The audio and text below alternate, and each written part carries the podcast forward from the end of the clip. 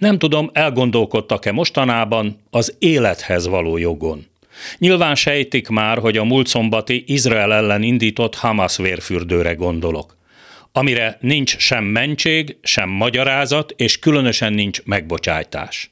Zderot, Askelon és a Kfar Aza kibuc neve egy helyre került a civilizált emberiség emlékezetében, Auschwitz-al, Dachauval vagy Bergen-Belsennel. A vérszomjas Hamas suhancok a legalapvetőbb emberi joguktól fosztották meg a Gázával szomszédos környéken élő izraeli polgárokat az élethez való joguktól. Tartok tőle, hogy még nagyon-nagyon sok idő fog eltelni, mire a náci vezetőkhöz és az Auschwitz-i SS kápókhoz hasonlóan nemzetközi bíróság elé állítják és megbüntetik azokat, akik mindezt a gyalázatot elkövették és kitervelték.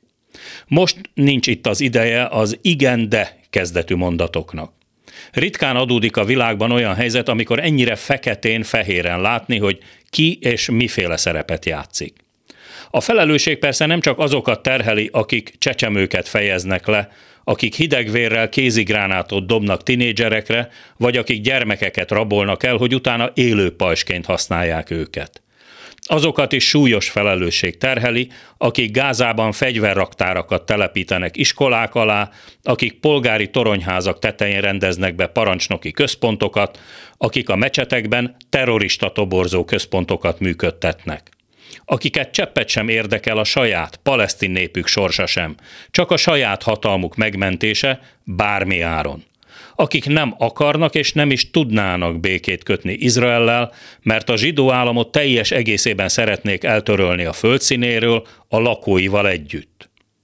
Az elmúlt 75 évben Izrael valamennyi arab szomszédja viselt már háborút a zsidó állammal szemben, köztük néhányan többször is ahogy valamennyi arab szomszéd a palesztinokat és radikális vezetőiket is kitessékelte, hol békés, hol erőszakos eszközökkel.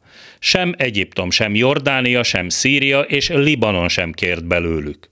Más kérdés, hogy ez utóbbi túl gyenge és megosztott ahhoz, hogy kitegye a Hezbollah szűrét a déli Izraellel határos területekről. Maga a Hamas teremtett olyan helyzetet Gázában, hogy onnan már nincs tovább kiút. Minden irányban, falakba és zsákutcába ütközik, aki innen menekülne. A politikai szálak pedig Gázából messzire vezetnek, elsősorban Iránba, de ott van a háttérben Katar és Vladimir Putyin Oroszországa is. Nem túl biztató kilátások.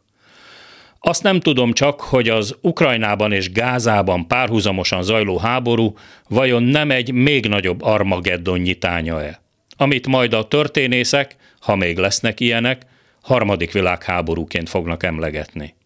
Az esti gyors mikrofonjánál Hardi Mihály a hírek után kezdünk.